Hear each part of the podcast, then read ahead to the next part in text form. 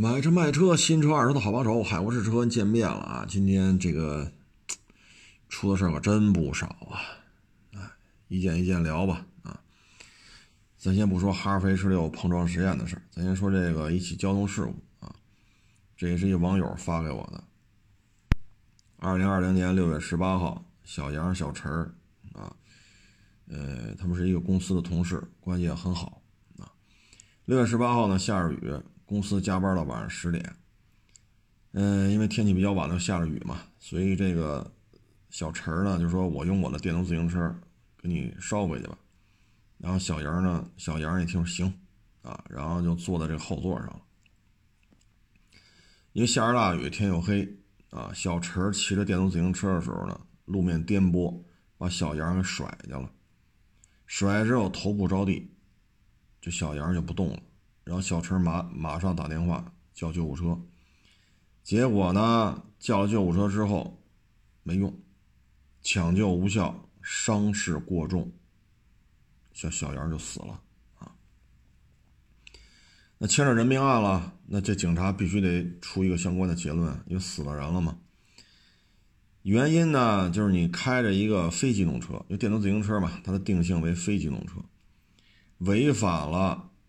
这个电动自行车不允许载人的这个法律规定，所以小陈儿作为电动自行车的驾驶人要负全部责任，小杨不负责任。啊，当然这个赔偿金额赔不起，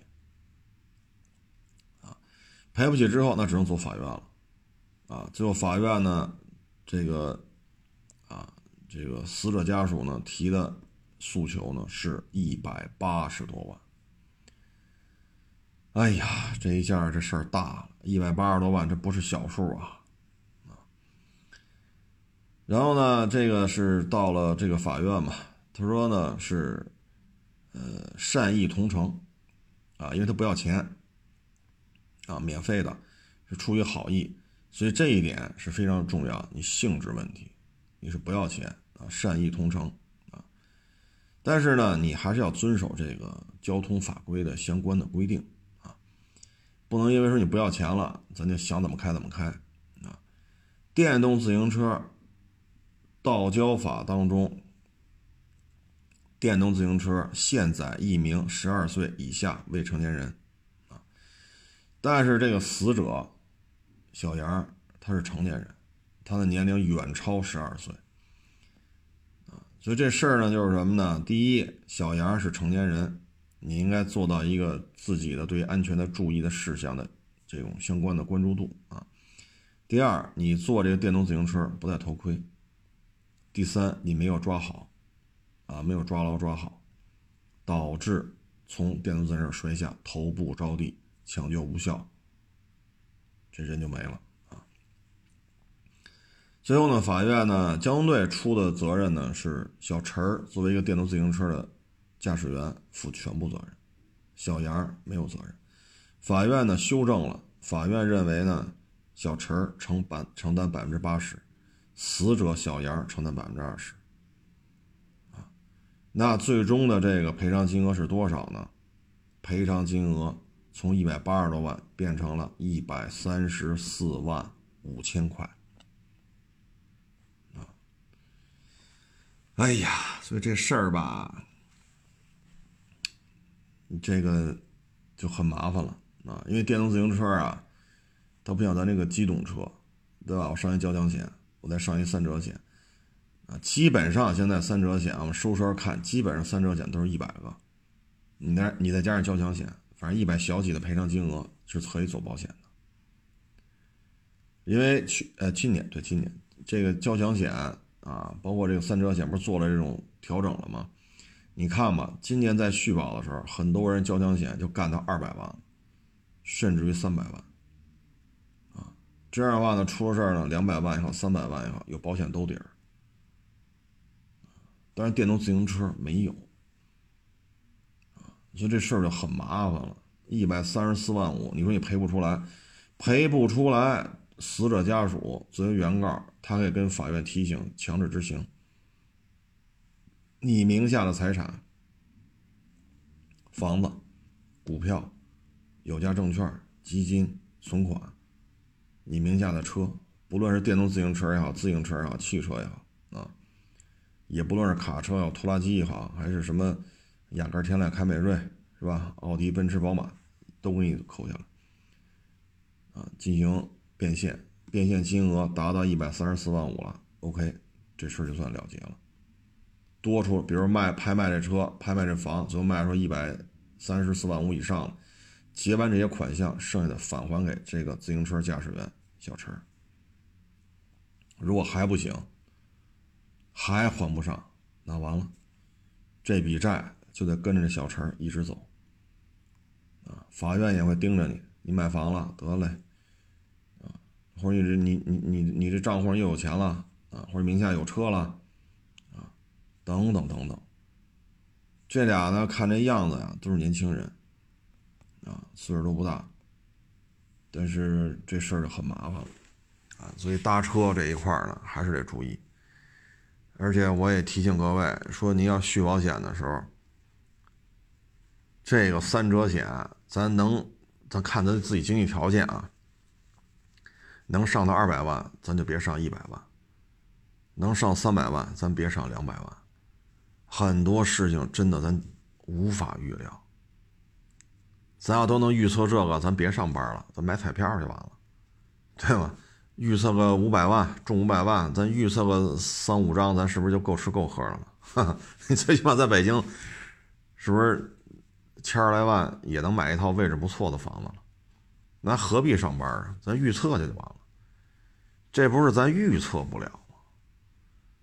咱预测不了这个。是吧？血光之灾呀，还是逢凶化吉呀？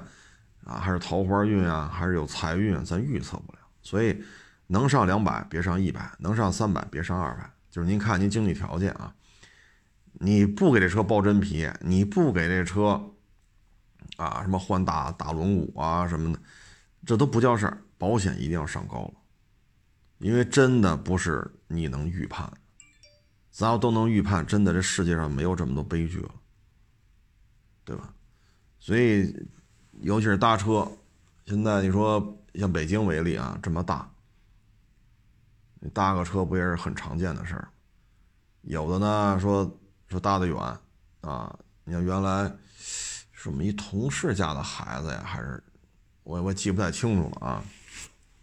住石景山亦庄上班，然后呢，这早地铁肯定是有点太长了，这距离。早高峰、晚高峰也没座，确实也挺累。顺着五环开呗，啊，然后呢，就正好有几个同事也住石景山，就一块坐呗。然后每人每个月给点油钱。当然是好多年前的事儿了，现在我都记不清是谁家的事儿了都。我知道这么一档子事儿。那这种情况来讲呢，你这个性质就 很麻烦了。你说你收钱，如果说死了。人通过这个聊天记录，啊，因为车上如果都死了，那就看聊天记录；如果还有人活着，那会有人作证，收没收钱？收钱了，那你这是不是算牟利啊？或者说收费行为？保险公司赔不赔呀？对吧？你裤衩，比如车上四个人，这一撞死了俩，那你收了钱了，啊，说每人每个月是给个二百三百的。三百五百的，那这时候你这个行为，保险公司赔不赔啊？您裤衩两条人命，那这赔偿金额可少不了了。所以有些事儿啊，要我说就是什么呀？要么谁都别搭，你别搭我车，我这车只坐我们家里人，啊，爹妈、老婆、孩子无所谓。啊，老丈杆子、老丈母娘无所谓，就是坐吧，都自己家里人，别人不搭，谁我都不搭。啊，这是第一种。第二种说非得搭，咱别要钱，分文不取，你也说不出我什么来，我不要你钱。一旦要了钱，一旦出了这种结果，坏了，性质变了。啊，性质变了。所以各位呢，就是家长里短的呢。咱是啊，该打招呼打招呼是吧？您来了，您慢走。您吃了吗？是吧？您忙着呢，家长里短的话，咱该说，咱得说。但是像这个，就现在这个法治社会啊，一条人命一百多万，真是没招啊！你这个那那个这，上了法院了，这死了人了，法律是法律，人情世故是人情世故，你这个就不是一回事了啊！法院怎么判呢？就得怎么执行，你可以不服上诉。啊，一审不服改二审，你可以弄，给你说话的渠道。但是弄来弄去，你说这一百多万怎么办？你去再上诉，这他还是一百多万，你说咋整？你说一分不掏，这不可能啊！就前日咱说那藏獒那个，这是出村唯一的一条道路。这个女士啊，岁数也比较大了，骑电动自行车说出村干活去。跟他说：“你把这藏獒牵好了，我从这过害怕。”这个养藏獒的小伙子说：“没事儿，我们家藏獒不咬人，你骑吧。啊，你好好骑你的车就完了，甭管别的。”然后这个岁数大这女的没办法，硬着头皮骑。这一骑，藏獒就追上来了。这一追，女的一慌，裤嚓摔到那个旁边那马路牙子上了，高位截瘫，脖子以下没知觉了。你可以找出足够的视频证据、人证啊，这狗没有碰到它。你这么说都是没问题的，确实事实就是藏獒没有碰着它。视频也好，人证都证明，但是法院判了你作为狗主人赔他一百多一点，高位截瘫。所以这个一定得想清楚。啊，包括咱们听众朋友家里这，尤其是上岁数了啊，他觉着可能儿女都出去忙啊，然后空虚寂寞是吧？想养个小猫小狗的，这个一定得说清楚啊。岁数大了，他自己眼神啊、腿脚啊、反应，他自己都这岁数了，这狗一旦没看住，给人家孩子咬了，或者给孕妇咬了，或者狗往上一冲。呱唧，人摔那儿了，这事儿可就大啊！这事儿可真是大了。而尤其是你家的狗咬了孕妇了，那不是赔钱的事儿了，人家可能指着鼻子骂你缺德啊，骂你缺德你得听着，指着指着脑门骂你大骂你这，我就不说那么难听了啊，你只能听着。为什么？你咬的是孕妇，所以这养猫养狗啊。能不动就不动，说它是人类好朋友，说没问题。我也这么人狗就是人类好朋友，我这么说没问题吧？没问题。养吗？你想好了？哈哈，你可得想好了。所以生活当中一些叫咱们屁大点的事儿，是屁大点事儿，还没你放个屁动静大。不出事儿就没有你放屁动静大，出了事儿卖房，你就卖房吧。你像这个藏獒追这个电动自行车，一百一百出头赔偿，法院判了。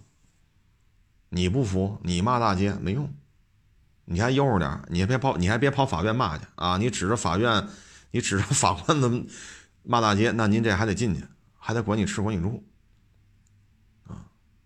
你像这小陈骑电动自行车，好意啊，没要钱，搭着小杨一起回家，裤嚓这一下摔死了，一百三十多万。生活当中啊，真是，嗯，咱不说这个了。啊，大家今天可能也看新闻了，北京确诊两例，啊，哎呀，一个是西城区西什库，西什库可能很多朋友不太明白啊，西什库大概的位置啊，二环里长安街以北，啊，就这么个位置，它没出二环。所以呢，它大概就是西直门和西单中间什刹海和金融街中间就这么一小疙瘩地儿啊。长安街以北二环以里西城区，然后呢四个点吧，西直门、西单，这是南北向的啊。西直门在北，西单在南，然后什刹海和这个金融街那那一排大楼啊，什么银行、保险公司，就这么大点地儿。出事的就是这儿，这个呢是一个食堂的员工，啊，所以现在正在调查谁在他那吃过饭，他在食堂里都触摸过哪些东西。哎，我估计今天西今天西城区政府也是彻夜不眠吧，没办法啊，你你这东西你不玩了命的控制，咱就跟 American 跟英国似的，啊，这就乱了套了。然后呢，昨天那个呢是顺义，啊，顺义的。啊，去他是在海淀什么地儿来着上班？哎呀，这事儿吧，看的我也是挺心酸的，啊，怎怎么怎么怎么说就心酸了呢？啊，嗯，他的这个工作轨迹啊，确实让人觉得真是不容易。你看顺义这个呢，三十四岁，家住顺义。海淀上班，每天地铁往返五十公里。白天上班，晚上备考，啊，周末还得看孩子。这次是怎么发现的他呢？他准备考研，考研呢需要去是宁波还是哪儿啊？结果到了那儿做核酸检测，发现了，赶紧通知北京。北京，好家伙，昨天下午吧。顺义那小区就来了很多穿防护服的啊，警戒带，警戒带也拉起来了，小区这个人员就全都封闭了啊，不许人出来了，挨家做核酸检测。街道居委会又开始给各家送饭了啊。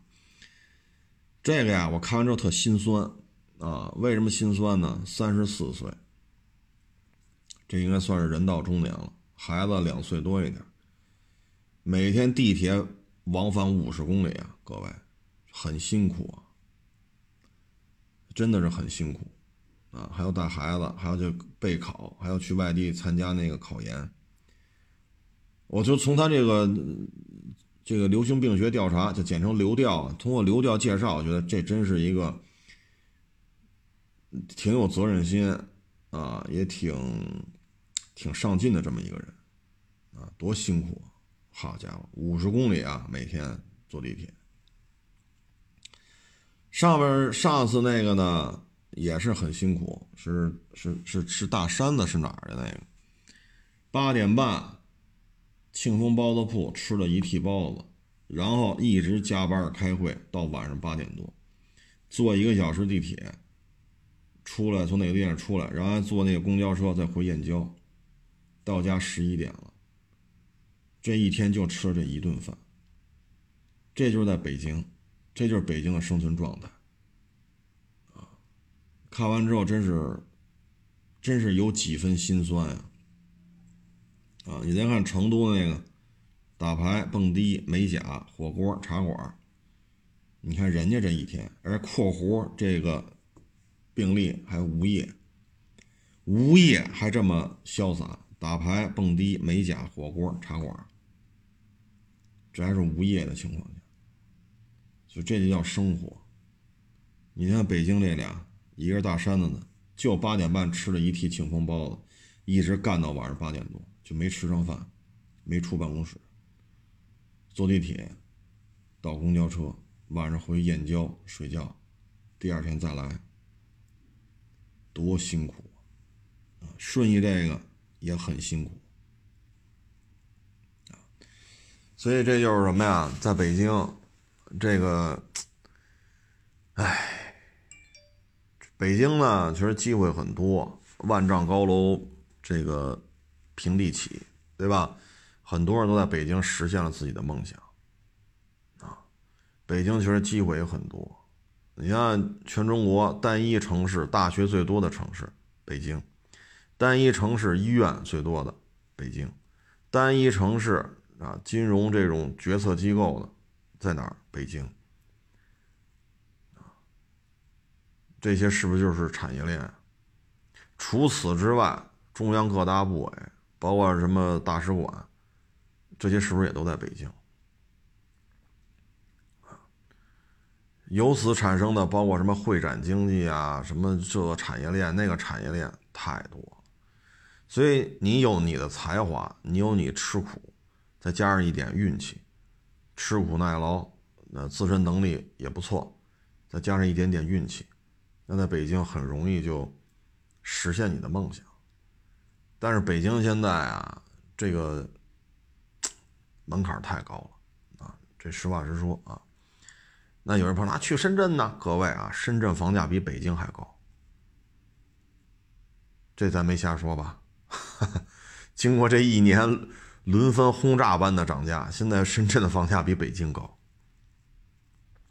啊，说十万一平的房子在深圳有的是，十几万甚至二十万一平的也有的是。这就是深圳，所以现在这种一线城市的这种虹吸效应，它首先机会确实多，所以会带来很多人愿意来这儿实现自己的人生梦想。但确实门槛太高了。你说顺义，顺义的话，这个便宜点的两万多也能找着，三万多的房子也能找着，反正两三万块钱吧，应该能找着一些房产。他这是三代同堂，七十平米的房子，真是很不容易啊！所以说，你如果说是外来啊，到深圳也好，到北京也好，到上海也好，包括你去广州、你去杭州、南京啊、合肥，包括成都、重庆啊、呃、厦门、福州啊，就这些城市，你说。我去那儿扎根儿，我在这城市扎根儿，那很很明显，你得买套房。就买房这一件事情，可能就得你过去的十年、十五年，你所有的收入都在这上了。然后呢，大概率事件还得找啊丈母娘、丈干子呀、老爹、老妈呀，是吧？还得支援一下。因为在大城市当中，如果你家不是这儿，你在这儿没有房产，你要在这扎根儿。这个就是一个很高的门槛，所以你要想拿到更高的收入，你就必须得玩了命的干。所以你看这两起北京这个，真的是，我相信大家也在网上看过这个这个介绍啊，真的是蛮心酸的，真的是太不容易了。但是这里边呢，我想说的是什么呢？就是这病例一出。啊，这个顺义也好，海淀也好，因为他工作地点在海淀，家在顺义，包括西城啊，这疾控系统呢可能又连轴转了啊。这个天这么冷都不容易啊，那小区周围这二十四小时都看着，很不容易。北京夜里都零下好几度啊，这肯定不算暖和啊啊。但是我想说的是什么呢？就是成都也好，北京这也好。你做流调的时候呢，这个个人信息能不能不要给他到处去泄露？我今天看了，包括微博上，我看有的一些大 V 还发呢，那里边带着顺义的这个男的这个病例的电话，他爱人的电话，他孩子叫什么名字，他爱人叫什么名字？我觉得这个就太不应该了啊！所以这个还是应该严查这些问题。你老给人曝光这个干什么呀？有病看病，谁也不想诚心啊，谁非得诚心，我就得得一冠状病毒，不得冠状病毒我就不行，我就得找到处找病菌去，往自己身上弄弄。人家也不是这种目的啊！你看这介绍，很勤奋的一个中年人啊，所以我觉得这个流调的关于个人信息的保护啊，还是可能我们救治啊、封闭啊、隔离啊。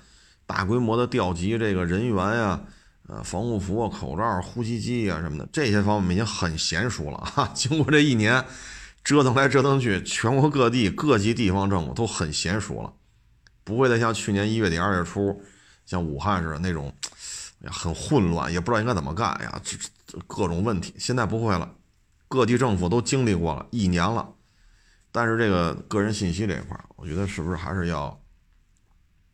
在意一些啊，然后今天吧，早上我觉得马路上车又少了啊，哎，这真是咱们 做实业的来讲，我们真是很无奈啊。这这这这这两千大几百万的北京啊，这早高峰这车 越来越少。这只能说明什么呢？就大家觉得可能，哎呀，赶紧啊，回老家吧，啊，家不在北京的，赶紧回老家吧，因为你今年挣着钱了，你也就挣着了，挣不着钱了，呃，基本上二月初，明年二月初不是春节吗？哎呀，你也就剩这个把月了，你挣不着钱呢，你这一个月你也翻不了身了，所以这是吧？先是大山子，连续五天。然后顺义的这个西西石库这个，所以很多人觉得赶紧回家吧，啊，所以现在北京今天早上来啊，包括晚上回去，这车都明显的变少，哎呀，这说什么好啊？这个我们是做实业的，我们是做买卖的，我们可是不希望 又跟三月份似的。啊，这个到哪儿都空空荡荡。二月份、三月份，你看我们出去，哎呀，甭管是周几，不论是几点，啊，你去哪儿都不堵车，你去哪儿这车都非常的少。但是那会儿呢，基本上是吧？这不这咱做买卖肯定不希望是这样，是马路上车少了，咱也省时间了。但对于我们做买卖来，这不是好事你包括今天这样，你看西直库附近的这些做餐饮的，包括那附近的什么电影院呀、学校啊，这肯定也都受到影响啊。哎，这真是跌宕起伏的一年啊！啊，再这么下去的话，这北京这个早晨早高峰拥堵会越来越轻的。哎，就回家了就啊。嗯，咱们就不说这个了。我们反正相信国家，相信党，相信政府啊。因为今年一月底、二月份那会儿多难呀，啊都不清楚是什么情况，真是手忙脚乱的啊。又赶上春节都放假嘛，你即使恢复生产也找不着人啊。那会儿也是啊，就就各个行业吧，各个地方吧，包括海外的很多。咱们在海外工作的这些啊中国人，包括那些侨胞啊，在全地球买口罩啊、买防护服往回邮啊，嗯，那么困难，咱们都过来了。所以我觉得这个零星的今儿一个明儿一个的，不叫事儿啊，不叫事儿。嗯，大的基本盘啊不会有什么变化啊，基本盘面 还是很稳定的。只不过呢，这人确实是少了。哎呀，这对于我们做买卖来讲，这这不是什么好消息啊！坚持吧，没有办法，有些事情不是我所能左右的，那他就这样了，那你就随遇而安呗。啊，嗯，今天车坛呢还一件大事儿，就哈弗 H 六啊，在 CNCAP 参加这个碰撞实验，好家伙！这个结果呢，就是侧气囊、侧气帘没出来，啊，然后呢，侧面碰撞的时候呢，对对面那一些就是撞的是这边嘛，另外一面车门打不开了，就这个碰撞实验的结果确实就有点让人不能理解了。为什么呢？这车在中保研，呃，类似的碰撞当中拿了一个很高的分而到了 CNCAP 吧，气囊都没出来。啊，撞的是左边，右边的门都打不开。那你侧面碰撞撞左边，为什么右边门打不开呢？啊，所以这个确实就跟咱们心东心目当中的那种，就是你中保研都撞成这样了，你 CNCAP 也不应该差呀。哎，它就不一样，啊，两边碰撞成绩一个天上一个地下。然后呢，这个 CNCAP 网站呢就迅速的就关闭了，就无法打开了。啊所以这个现在我们能拿到的呢，就是媒体流露出来的几张图片，啊，嗯，n 看官方的这些东西现在就没有了。这事儿吧，我觉得，哎呀，首先从自主品牌来讲吧，哈弗 H 六已经拿了很多很多个月的销冠了，啊，可以说好几年都是销冠。这个呢，也确实是自主品牌的一面旗帜。从长城来讲呢，这绝对是一个标杆车型了。又挣钱，又走量，又得名又得利，啊，然后他肯定不希望这车出事。那从另外一个角度讲呢，所有的生产这个级别的，或者说价格差不多的这些合资品牌、自主品牌，都希望自己也能成为销冠啊，否则的话，大家争来争去只能争第二名、争第三名，为什么不能去争第一名？啊，作为其他的主机厂来讲，肯定是这么想的啊，所以您在这种情况之下吧。就是咱们这车，说什么好呢？哎，长城肯定今年呀，要我说就是风头出的太大了，临年底了，临年底了，来这么一档子事儿啊，这个确实是呃一个非常麻烦的事情啊，因为碰撞实验在这摆着嘛，真刀真枪撞的，撞完成这样了。你往回折，你都不好折，啊！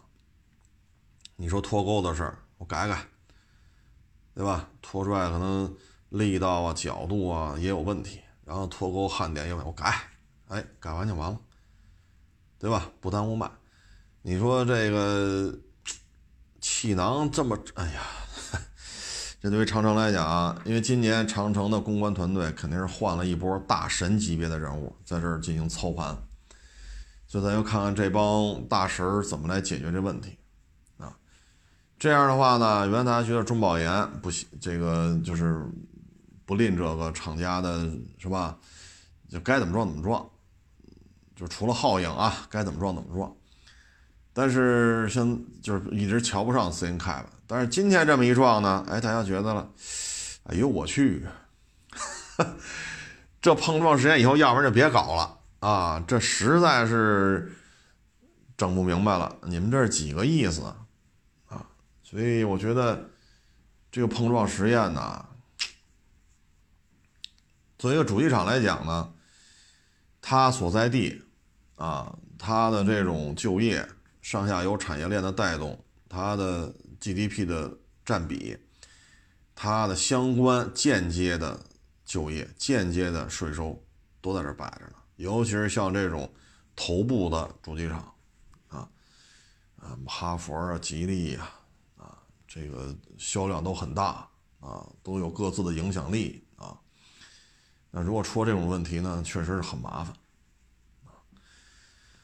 唉，所以我觉得，要不然以后就别撞了，啊，撞来撞去，撞到大家都 都不知道怎么回事了。啊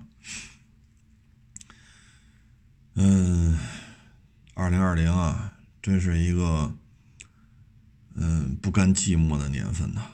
这一年真的是太多太多的事情，让我们嗯就不知道怎么去去面对啊，只能是随着时间的流失，就默默的就扛过来了。今年很多事情都是这样。对吧？你像二三月份，我不就站马路边收车吗？啊，你也进不来，哪也进不去，风还挺大，天儿也不算暖和，这又恢复到九几年的那个经营状态了。然后六七俩月，一直到八月初，啊，北京的这个高风险、中风险，这才算给解除了，那受影响的更多了啊。你包括这个皮卡，这儿也不让开，那儿也不让开。专门做皮卡这种，就是新车啊，专门做皮卡的这些经销商，完了，完了，你交了租金，交了也不退啊。你说你这呼啦啦、呼啦啦，百八十辆甚至更多的库存，你怎么办？没招了。然后这到年底了，这个大山子也好，顺义也好，西市库也好，这连续大山子好像连续五天吧，然后控制住了，然后今天出俩，一个西什库，一个是顺义，差不多这十天半个月吧，这北京这病例就开始，哎呀，哎，所以很多事情啊，这真是由不得自己啊。原来我老说嘛，就老天爷赏你这口饭吃。认认真真、毕恭毕敬的，好好干，啊，别倔逼倔的啊，天天好家伙吃饱了饭骂厨子，少干这种事儿，老天爷赏你这口饭，毕恭毕敬的，认认真真的把这事干好就完了。因为这机会不是天天有，天天都有那不叫机会，啊！你看现在就今年这经济形势，你说你勤奋，你说你努力，你没招啊，啊，真由不得你，啊！所以也就是大家也能理解了，为什么连续出了这么些病例之后，北京为什么上下班车少这么多。啊这地铁的乘坐人数也是比去年下降了差不多百分之十十大几，差不多下降了百分之十大几，将近百分之二十。啊，当然了，这这个月突然一下车少了，就这几天，这是阶段性的啊。这不是连续出了点病例吗？啊，唉，说什么好呢？只能说大家是多保重。啊，多保重，真是一点招没有。我们能做的就是减少外出，人员密集的地方不去，对吧？就能在家待着就在家待着，不要离开自己所在城市啊。不论您是南方北方啊，是吧？只能我们能做到只能是这样，也没有什么好办法。这个病例目前看也没有什么短期能解决的方案啊。你像 America。一天一二十万，二十多万，好家伙，这英国比北京单挑啊，单挑北京，你人口数量比北京多多少？你单挑上海，你比上海多多少？你看这现在一天一万多确诊病例，而且还变异了啊！所以这个可能未来一段时间，这个，因为咱们不可能说生活在真空当中，说咱们把跟其他国家所有的来往、货物的来往、人员的来往全部切断。这不现实啊，不现实！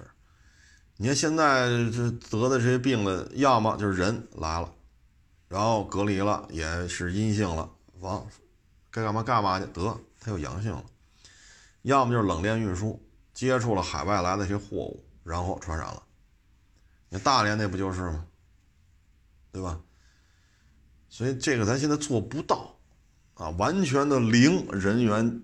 往来零货物往来，现在做不到，所以我估计明年还是这状态，还是这状态，所以只能是劝各位吧，能有班上的就别辞职，啊，不要投资，啊，不要说这这这这这这个那那，我我劝你什么也别干，啊，你就上班就完了，你也别投资，你家待着，一天不就三顿饭吗？是不是？你三顿饭还负担不起吗？那你要说我不上班，我三顿饭都吃不上了，那你还得上班找工作，这没办法。你要说没到那份上呢，所以工作也没找着，那你也别投资了，啊，老老实家待着吧，放银行里好歹有点利息，啊，我也只能这么说了，不是说让大家不思进取呀，这个混吃等死，咱不是这意思，是现在这形势，这投资是真的是十分不明朗啊。哎，咱不说这个了，咱说这个奥迪啊，南奥迪、北奥迪，就是上汽奥迪和一汽这边的，他们这两家呢，我觉得这件事情给人最大的心意在于什么呢？一汽奥迪四 S 店经销商可以卖上汽奥迪的车啊，这个是最有意思的事儿。德国人呢是想你再建一套销售网络。你四 S 店建造啊，这个那个需要交纳各种费用，这不是也能敛一笔吗？但实际上，依照现在的形势，没有人愿意再投资开奥迪店了，因为奥迪店成本太高啊，不是三五千万能开起来的。所以呢，车又不多啊，就一个 A7L，一个 Q8，啊，可能还有 Q6 啊，然后易创的 Q4，你就这么几个车，所以对于。这个经销商来讲呢，如果说上汽奥迪出的车交给一汽奥迪的四 S 店去卖，对四 S 店来讲，哎，好事儿啊，没有什么竞争对手，还是我们来卖，还是我们这一波人没有新的竞争对手加入，但是我们多了一些可以卖的车，你比如 Q 八，那这级别大呀，对吧？它比 Q5L 大了一级别呀，那对于经销商来说好事啊，啊，A7L 也行啊，也可以试试啊，是吧？跟 A6 这多多少少还是不太一样啊，所以这也是一种妥协。但对于上汽奥迪来讲呢，它能赚到的呢，可能也就是批发零售的利润，零配件相关的一些利润。但是四 S 店的管控这一块呢，他可能也没有太多话语权了啊。呃，因为你也不能太怎么着，你太怎么着，我不卖你的车不就完了吗？我有 A 三两厢三厢，我有 A 四，我有 A 六，我有 Q 二、Q 三、Q 五，对吗？我这一大堆车呢。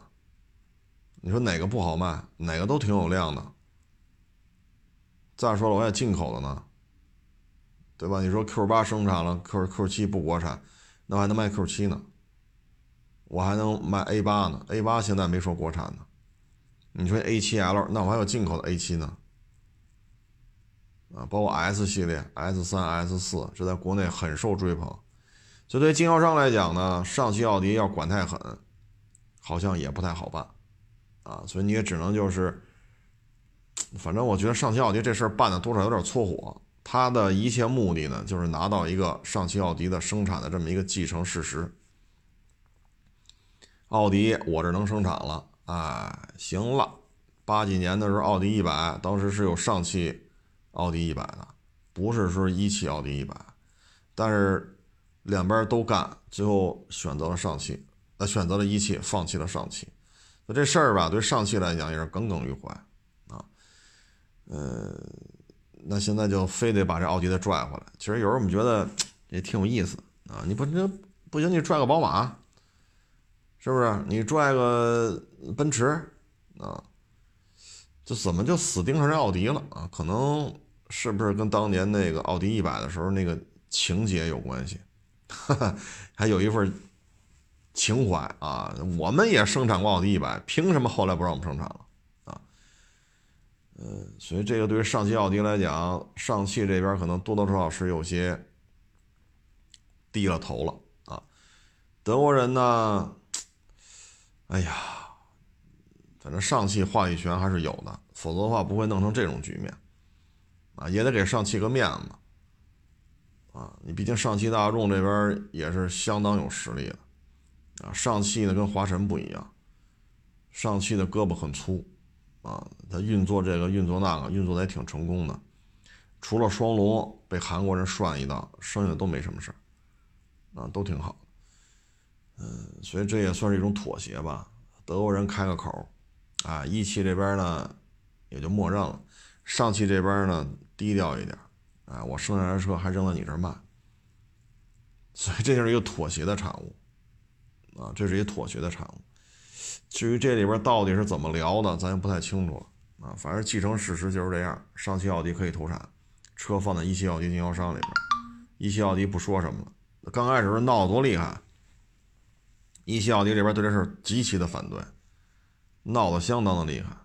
啊，所以，哎，看吧，哈哈，也许过个几年或者过个十几年，这当中。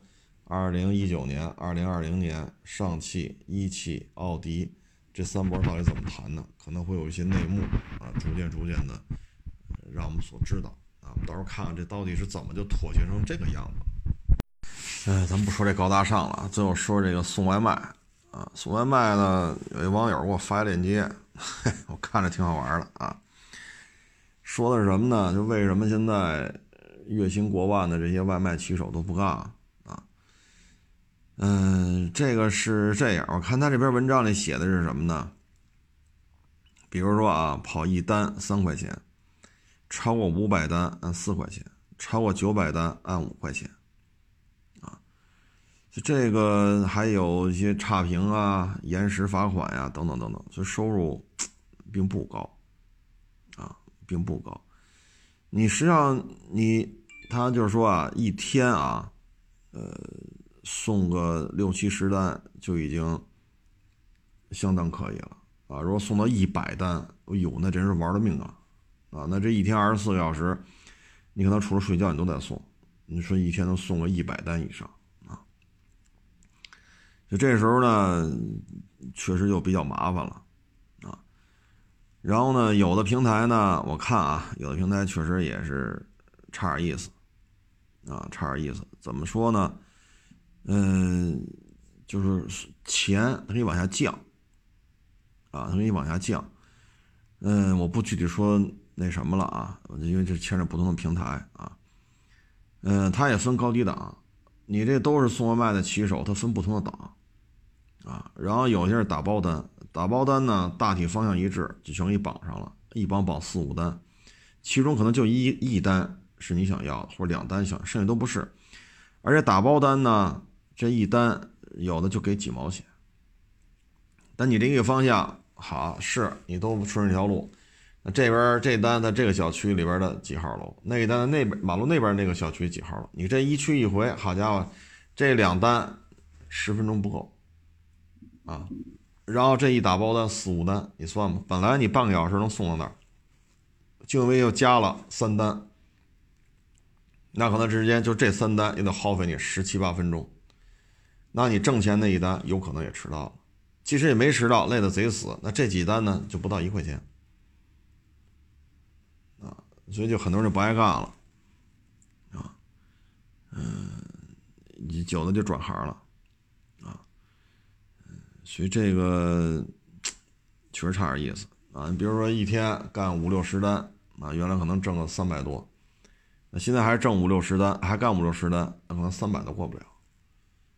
啊，他的各种计算呀，这个那越弄越低，越弄越低，弄到最后就不干了，啊，因为你可能去年干的时候还是这收入，今年怎么还这么累啊？怎么收入还少了？啊，所以大致就这么一情况吧，啊，当然了，工作强度实在是太高了，啊，没有什么晋升的空间，啊，你说你晋升店长啊，这个那，这基本上。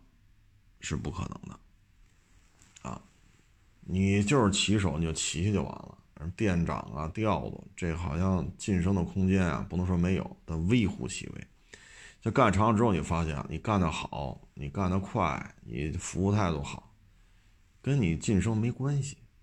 但你说这个行业老这么风里来雨里去，咱先不说这这么冷的天骑电动车受不受罪啊，咱就说不能老这么干吧。是吧？说二十八这么干，三十八还这么干，你干不了十年，你放心吧，这工作不可能让你干十年，你自己就不干了啊。所以这个平台呢，就是大家本来的预期呢，就是我今年送五十单啊，假如说五六十单吧，这一天我能挣个三百，三百块钱。那明年我还送五六十单呢，我认为能挣到三百五、三百八。但是呢，它是给你往下降，它不给你往上。然后反过来你再看吧，是这些饭馆什么的不太愿意跟他合作，为什么呢？提成比例越来越高，啊，所以你弄的吧，就觉得这牵着一个问题啊，就这两天咱老说这平台的事儿，说一分钱一个鸡蛋，啊，说那个白薯一分钱一斤，你放心吧，你去外边买去没这价，一分钱一个，好家伙，这谁家鸡蛋卖这价？没有啊。白薯是，这玩意儿也不是什么高大上的食材啊，就大家点吧点吧啊，解个馋，尝尝新鲜就完了。但是它也没到一分钱一斤呢，是不是这道理？那好，都让这些小商小贩完犊子，他控制了之后，马上就开始涨价。您放心吧，你看啊，现在老出这种事儿，就是我是你的会员大客户，我用了你三年四年了，用你的 APP 买这个买那个，无意当中。这种报道特别多啊！无意当中，你用一个新的手机号注册，同样买这东西，你发现了，他刚注册的买的东西，比你这个买了三四年啊，可能每年几千块的消费，甚至每年上万的消费，你们俩这手机号同时买这个东西，他就比你便宜。为什么呀？他是新来的，我得吸引他，我得养着他。像您这已经形成依赖了，你离不开我这个 APP 了，你就必须用这 APP 买东西，不论是买机票啊、订酒店呀，还是。呃，吃喝拉撒睡啊，我就给你往上加。这就是大平台，它的让人恶心的地方啊，这就是它让人恶心的地方。同样，你包括现在这个网约车昨天咱说这问题了，四千二百九十九，这份儿钱低吗？四百公里，按现在北京这气温，你这续航里程也就过二百，也就二百多，也就二百多点那你这一天，你要想挣到六千块钱，这一个月每个月歇四天，意味着每天要拉到四百五十块钱以上。刨去你吃盒饭的钱，刨去你充电的钱，刨去你洗车的钱，刨去这份儿钱，你才能一个月到手六千块。那每天要拉四百五十块钱，这车续航里程只有二百多，可能吗？你拉得出来吗？你充电就是占据多长时间呢？所以你看，就是一开始挺好的啊，一四年、一五年吧，什么顺风车什么。给补助这个那那这好家伙，那会儿跑这个的一个月挣三四万，一四年的事儿，大家还有印象吗？开这个网约车一个月挣三四万，现在你试试，就他这个比亚迪 D 一啊，也叫 D One 啊，甭管你叫什么吧，您这个续航里程四百多一点点，北京这气温也就二百多。然后你每天，你每个月要挣六千块钱，歇四天，你就得四百五十块钱这一天的流水，你完不成啊！所以你看没有，就是平台，它跟这派出所啊，它跟消防队呀，它跟这个不一样啊！你说你回家家里有小偷，你打幺幺零了，哎，警察马上来了，抓他啊，叮当五四给他摁那儿了，该怎么判怎么判。然后派出所警察说了，出警费是多少？抓贼的钱是多少？这个那审讯，警察不会不会跟你要这个的。他来这抓这小偷，抓着了，没抓着，他都不会要你钱的，对吗？他也是个平台，但这是国家的平台啊。你说幺幺零出警抓小偷还跟你要钱？不会的，绝对不会。你说消防队，哎呀，这一车着火了，啊，大家都报警，因为嗡了哇了嗡了哇了，消防车来了，哗一滋给弄灭了。把水钱交了，油钱交了，哥儿几个这个物餐补助交了，没人，没人跟你要这钱。你说你家里着火了，车着火了，还是什么厂房着火了，是吧？或者说这个山上那个树林子着火了，你说你是有这种过失行为，那该追究你责任，那是检察院、法院的事儿。消防队也不会说你把油钱给我出了吧。啊，你救十次火，我给你打多少折？救一次火打多少折？首单只收只收你一分钱。您放心啊，消防队也好，派出所也好，绝不会这么干。但是平台就会这么干，所以你看骑手这个就是很累啊，真的是很累。所以这就是什么呢？应个急，哎，说现在没活干了。又需要一份收入，哪怕挣个三四千也行啊。我现在解决我这三顿饭的问题，对吧？我得解决我自己这个生存的问题。那你就干，这投资并不高，干一个月挣三千，这还是能实现的，对吧？咱送盒饭，一月挣三千是没问题的。他只适合干这个。你真是说精耕细作，说像学修汽车似的。啊，像做那个厨房里边的大师傅似的啊，或者说当医生啊、当老师啊、当警察呀，说一级一级一级往上晋升，送外卖目前看没有这个通道啊，理论上是有的，实际上几乎为零。因为招的这些店长啊、调度啊，不能说全部啊，但是有相当比例直接招的就是干这个，他不见得懂这些，说必须有一年以上送盒饭的经验没有。啊不能说百分之百，但确实有相当部分是不懂这个，直接来了就干，所以确实是很辛苦。这个行业啊，我觉得就是一个快速流水。你一旦通过它，比如说我干了半年，啊，我攒了一万块钱，我攒了两万块钱，啊，我这半年我确实也受了罪了，啊，但是我手里有一万有两万了，哎，我可能就干别的去了，啊，他比较适合这种，啊，或者说。我这岁数大了，我也干不了别的，啊，年人都要年轻人，这岁数大，说退休吧，又差个十岁八岁的，你跟家待着吧，确实也没有钱儿，那我就干一个，啊，别人一天可能送八十单，那我一天送三十单，岁数大了嘛，哎，我送三十单也行，最起码给家里，第一不给家里添加负担，第二多多少少能往家里贴补一点，所以我觉得这个可能会干的时间比较长，啊，真是说大小伙子现在成年累月的干少，没有什么晋升的空间，而且现在平台的算法，越算越，我用鸡贼来形容不为过吧，啊，所以这个行业呢，我觉得首先好啊，门槛低，解决了大量的就业，方便了大量的消费者，这是好啊，提高了物流效率。特别是疫情防控期间，这些送外卖的小哥没有他们，很多事儿可真是不好办。所以必须说一声谢谢啊！二三月份的时候，疫情防控最严的时候，你看那外卖小哥照样街上跑来跑去的。你说没有他们，这送饭怎么办？他们也冒着风险，挣这钱是挣，冒着风险在挣。所以你必须说一声谢谢，感谢人家。但你说这个行业本身，交通事故的发生概率确实是偏高。对于身体来讲，确实也是一损耗。这么冷的天儿，您骑电动车，您骑六个小时，您试试，你不你不冷？北京这气温，好家伙！再一个就是发展方向的问题，说出去呢也不够太体面啊。所以大体这么一现状吧。希望呢就是平台呢，就是您该上市您上市了，上了市了您也发了财了。二三月份困难的时候呢，国家也给你低息啊，甚至一些其他的一些资金上的支持。您该拿的好处你也都拿了，国家的帮助你也得到了，上市你也是吧？股权变现这个那，适当的给这些骑手呢提高一些待遇，适当的给商家呢少一点抽成。毕竟现在都不好干啊。但是这句话说过了，平台就是缺钱，平台永远都缺钱，它没有不缺钱的平台，哪怕它挣钱，一年挣一百亿、两百亿、五百亿、一千亿。它依然是缺钱的概念，所以你就没办法啊。当然，我刚才拿说派出所幺幺零啊，消防队这个灭火车，我拿这举例子呢，确实有点偏颇了。但是大体上你能看出来，资本控制的平台就是喝血的啊，这个逐利的本性是不可更改的。国家办的平台，它就是为人民服务的。